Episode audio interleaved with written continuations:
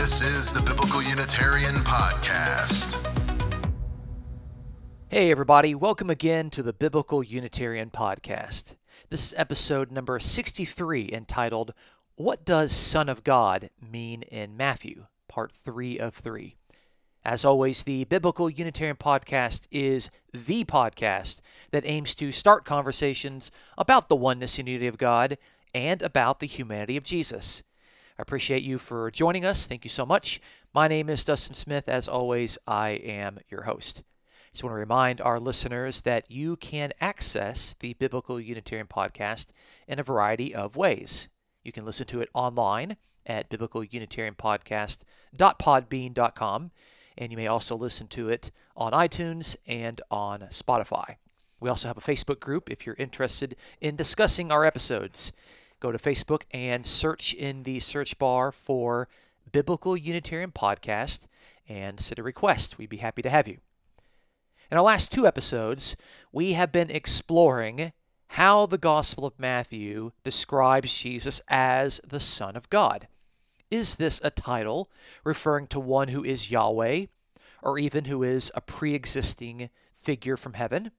Thus far, Matthew has said nothing that would give his readers these indications. Instead, the Son of God appears to be the Jewish King of Israel, the anointed human being through whom God invests his rule and authority on earth. But the Son of God is not the second member of the Trinity or some sort of divine figure who came down from heaven. In this final episode on Matthew's understanding of Son of God, we will look at how he regards Jesus vis a vis the Father in heaven. We will also look at Jesus' understanding of the day and the hour of the second coming and how Jesus' understanding or lack of understanding on that topic relates to his role as the Son of God.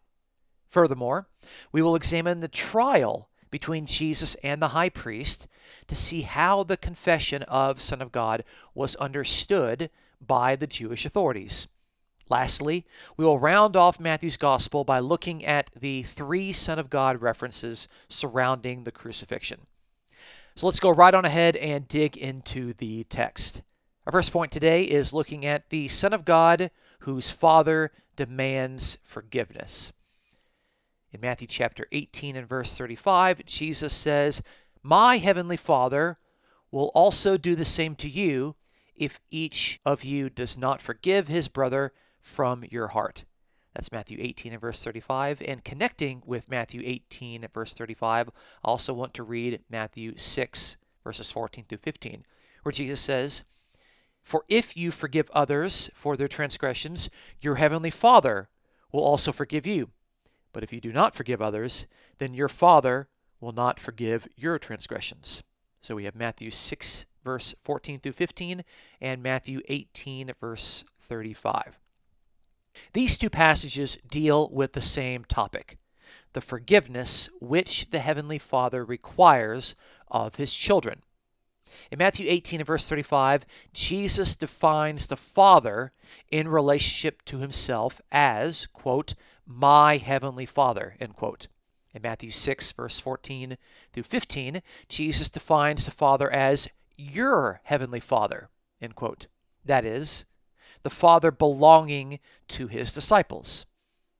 In each case, anyone who has God as their Father is a son of God.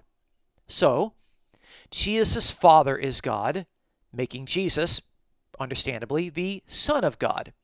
If Jesus says, My Heavenly Father, and that means that Jesus functions as a Son of God. If Jesus tells the disciples that they too have God as their Father, that makes them out to be sons of God, a designation that was already stated in Matthew chapter 5 and verse 45, where Jesus says, You will be called sons of your Father who is in heaven. By Jesus claiming that the Father is his heavenly Father in the same manner that he described his followers as having the Father as their heavenly Father, Jesus is grouping himself and demonstrating solidarity with his followers, who are also human beings. Remember, Jesus taught in the Lord's Prayer that the Father to whom the disciples are to pray is our Father. That is, the Father of Jesus and the Father of the disciples, further demonstrating solidarity between Jesus and the disciples, all of whom are human beings. In sum, when the Son of God calls God my Heavenly Father, he is making the Son of God out to be an obedient human being who forgives others, just like his disciples are obedient human beings who forgive. Our second point today is looking at the Son of God who does not know.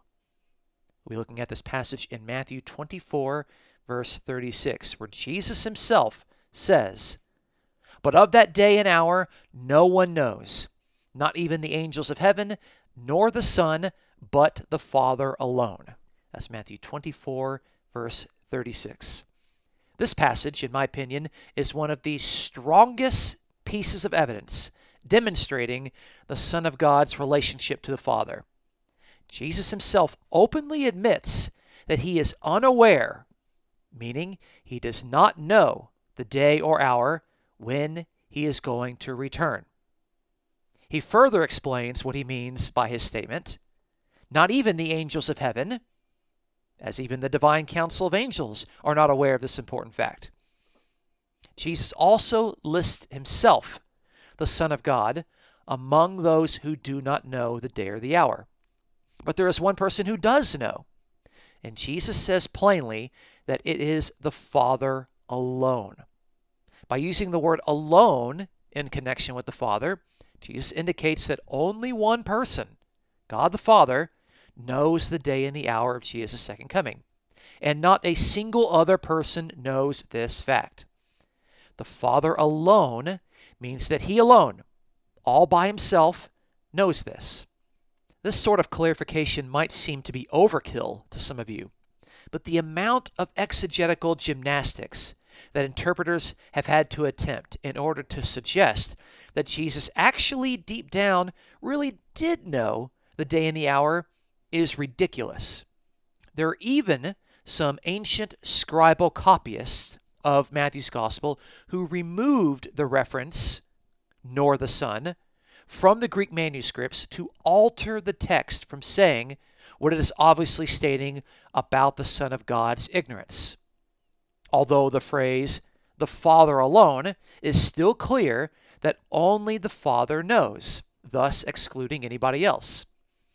Several older versions of the Bible record the tampered version of Matthew 24, verse 36, the versions that would remove the reference, quote, nor the Son, from the text, such as the King James Version and the New King James Version. Now, this has been fixed by all modern versions that have recognized that the oldest manuscripts do indeed contain the reference of the Son of God's ignorance to the day and the hour in Matthew 24 and verse 36. All versions except the NET, which is the only modern version that leaves out the reference, nor the Son, from this passage. Suffice it to say, Jesus, the Son of God, admits that he is not omniscient and that the Father's knowledge is greater than his. For the Son of God to acknowledge that the Father knows more than he does is to distinguish Jesus from Yahweh rather than to identify him with the one true God. This passage, Matthew 24 and verse 36, is a strong reason why readers should abandon reading the King James Version, the New King James Version, and the modern version of the NET. Our third point today is looking at the Son of God on trial. This passage here in Matthew chapter 26, starting in verse 63, says, But Jesus kept silent. And the high priest said to him, I adjure you by the living God that you tell us whether you are the Christ, the Son of God. Jesus said to him, You have said it yourself. Nevertheless, I tell you, hereafter you will see the Son of Man sitting at the right hand of power and coming on the clouds of heaven. Then the high priest tore his robes and said, He has blasphemed. What further need do we have of witnesses? Behold, you have now heard the blasphemy. What do you think? They answered, He deserves death. Then they spat on his face and beat him with their fists, and others slapped him and said, Prophesy to us, you Christ. Who is the one who hit you? That's Matthew 26, verses 63 through 68. It is important to follow closely the narrative of this event to see how the argument develops. The high priest begins by asking Jesus if he is the Christ, the Son of God.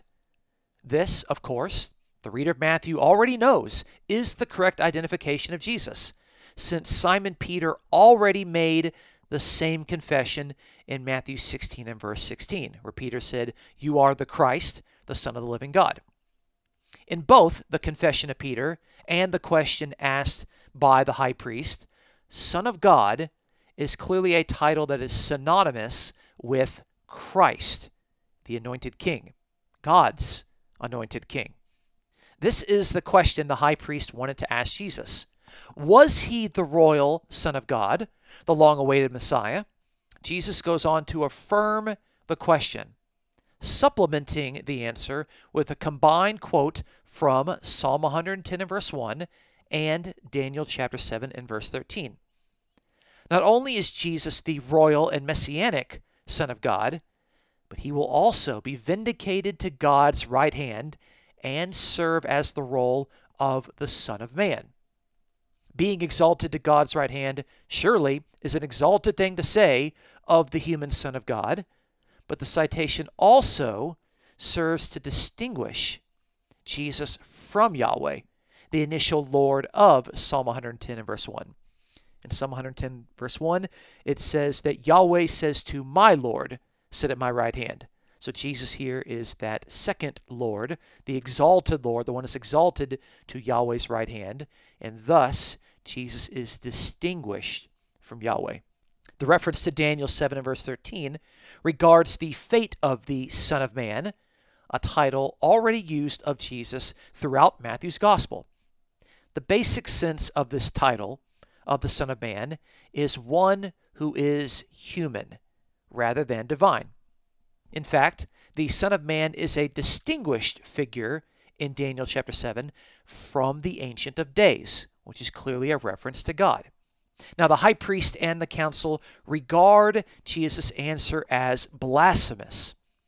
Some have suggested that they regarded Jesus' answer to be too exalted infringing upon the position reserved for God alone, thus warranting the charge of blasphemy. But there is nothing said about Jesus that goes beyond the Jewish expectation of an exalted human being. Three times, Jesus differentiates himself from God. Jesus is the Son of God. He is the one exalted to Yahweh's right hand. And he is the Son of Man who approaches the Ancient of Days. He is not God, he is not Yahweh, and he is not the Ancient of Days. He is distinguished from God. He is distinguished from Yahweh. He is distinguished from the Ancient of Days. So the charge of blasphemy is not related to infringing upon God's unique position. I think that there are two factors at play here regarding the charge of blasphemy that seem to make the most sense. First, the Jewish authorities did not regard Jesus as the true Messiah, meaning Jesus was considered by them as a messianic pretender. Throughout the Gospel of Matthew, Jesus has redefined the messianic expectation as a Messiah who serves others, who ushers in the reign of God already, and ultimately is a Messiah who will be rejected and killed.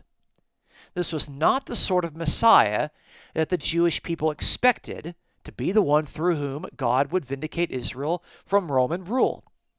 False messianic claims were actually an affront upon God, the one who anointed the Messiah for his holy task. So to be claiming to be the Messiah when you aren't the Messiah is actually to be saying something in an unholy manner about God. Second, Jesus' reference to being the Son of Man from Daniel chapter 7 involves the Son of Man vindicated from the surrounding pagan beasts. In Daniel chapter 7, the pagan beast referred to Gentile nations. But now, it is Jesus who is surrounded by the high priest and by the members of the council, indicating that Jesus is prophetically identifying them as the pagan beast who oppress the righteous Son of Man. From this perspective, the high priest and the council would regard Jesus as speaking ill of God's chosen high priest, and Jesus was therefore confronting a blasphemous affront to God himself. I think both of these reasons are better solutions as to why the charge of blasphemy was given than suggesting that Jesus was claiming to infringe upon God's unique position. These suggestions are confirmed after the charge of blasphemy is given, and Jesus is struck and mocked with the question of, Who hit you? calling him Christ. Again, notice their mocking is not calling him God or calling him Yahweh or calling him the Ancient of Days. They mock him by calling him the Anointed King, the Christ. They're not mocking him for being some sort of divine figure. The mocking has to do with the messianic claim. A Messiah who presumably has the ability to prophesy and know who it is is hitting him. Our fourth point today is looking at the Son of God at his crucifixion. Read a couple passages here out of Matthew 27, starting in verse 39. And those passing by were hurling abuse at him, wagging their heads and saying, You who are going to destroy the temple and rebuild it in three days, save yourself. If you are the Son of God, come down from the cross. In the same way, the chief priest also, along with the scribes and elders, were mocking him, saying, He saved others, he cannot save himself. He is the King of Israel. Let him now come down from the cross, and we will believe in him. He trusts in God. Let God rescue him now, if he delights in him. For he said, I am the Son of God. That's Matthew 27, verses 39 through 43. And I also want to skip ahead in the passage and look at verse 54, where it says, Now the centurion and those who were with him keeping guard over Jesus, when they saw the earthquake and the things that were happening, became very frightened and said, Truly, this was the Son of God. That's Matthew 27, verse 54. Three times the issue at hand is whether Jesus is the Son of God. This is the same sort of temptation that appeared in Matthew chapter 4 with the temptation in the desert by the devil.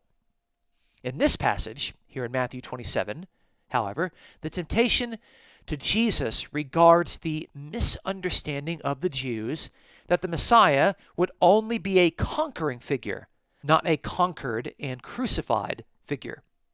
If you are the Son of God, come down from the cross.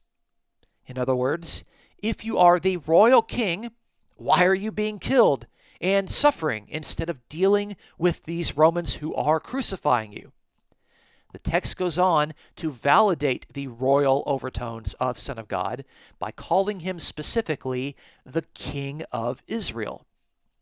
The kings of Israel, David, Solomon, and their dynasty, were all human beings through whom Yahweh desired to rule. The crucifixion continues by further differentiating Jesus as Son of God from being God, citing Psalm 22, where King David was vindicated from death by Yahweh. The crowds further mock Jesus, saying, in a quote from Psalm 22, He trusts in God, let God rescue him. End quote. God here is clearly one who is differentiated from Jesus, the Son of God, whom the crowds continue to mock Jesus as. Son of God, therefore, in the eyes of the mockers, is one whom God would rescue and one who would trust in God. The Son of God and God are not one and the same. Finally, the Roman centurion, witnessing the events surrounding Jesus' death, confesses that Jesus was the Son of God. The Gentile making the confession serves Matthew's overall purpose that the Jewish Messiah would go beyond the Jewish people and ultimately impact the wider Gentile world. But the centurion's confession surely forced him to redefine his Roman category of Son of God. And for the Romans, the Son of God was none other than the Roman emperor. In the Roman system of hierarchy, the current emperor was adopted by the gods as the human ruler of the empire. This fits well with the high human Christology demonstrated in Matthew's Gospel, wherein the human Messiah is empowered and invested with God's authority to rule. Although exalted things were certainly said of the various Roman emperors, no Jew thought that the Roman Son of God was a divine figure from heaven, or that the Roman emperor was the Jewish God, Yahweh. The Roman centurion, with his confession, is shifting his understanding from the imperial Son of God, in the Roman sense, to Jesus as the Jewish Son of God, a Messiah that had to die as part of his vocation. This understanding, the understanding that takes into account the Messiah's death, is an understanding that even Peter didn't fully grasp in his confession back in Matthew 16 and verse 16. Remember that Peter gave that climactic confession, You are the Christ, the Son of the living God. But when Jesus goes on to admit that he is going to be a rejected, suffering, and killed figure, this was not something that Peter understood or accepted. To fully understand the Son of God, therefore, is to understand his messianic role to die. And Yahweh is immortal and is thus incapable of dying. So the Son of God is a mortal figure distinguished from Yahweh.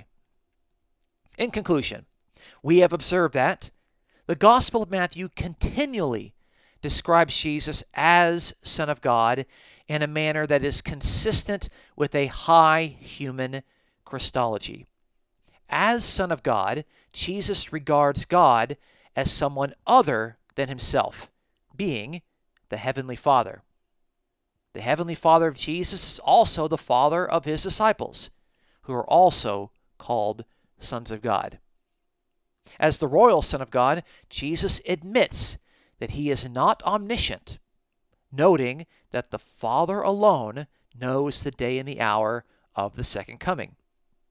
Before the Jewish authorities, Jesus' role as Son of God is clarified that he will be one exalted to God's right hand and vindicated as the messianic human being, the Son of Man. Of course, the royal Son of God has to be a rejected and killed figure, meaning he is mortal like all other human beings. In sum, Matthew's Son of God is not Yahweh, rather, Matthew's Son of God is the Jewish human king the king that is destined to both rule over and die for the human race. Now, next week, we will begin to look at the tricky but important question as to what the Gospel of John means with the title Son of God. So please look forward to those episodes by subscribing so you don't miss them coming out. And if you think that this podcast might speak some truth into the lives of your friends or family, be sure to share it with them.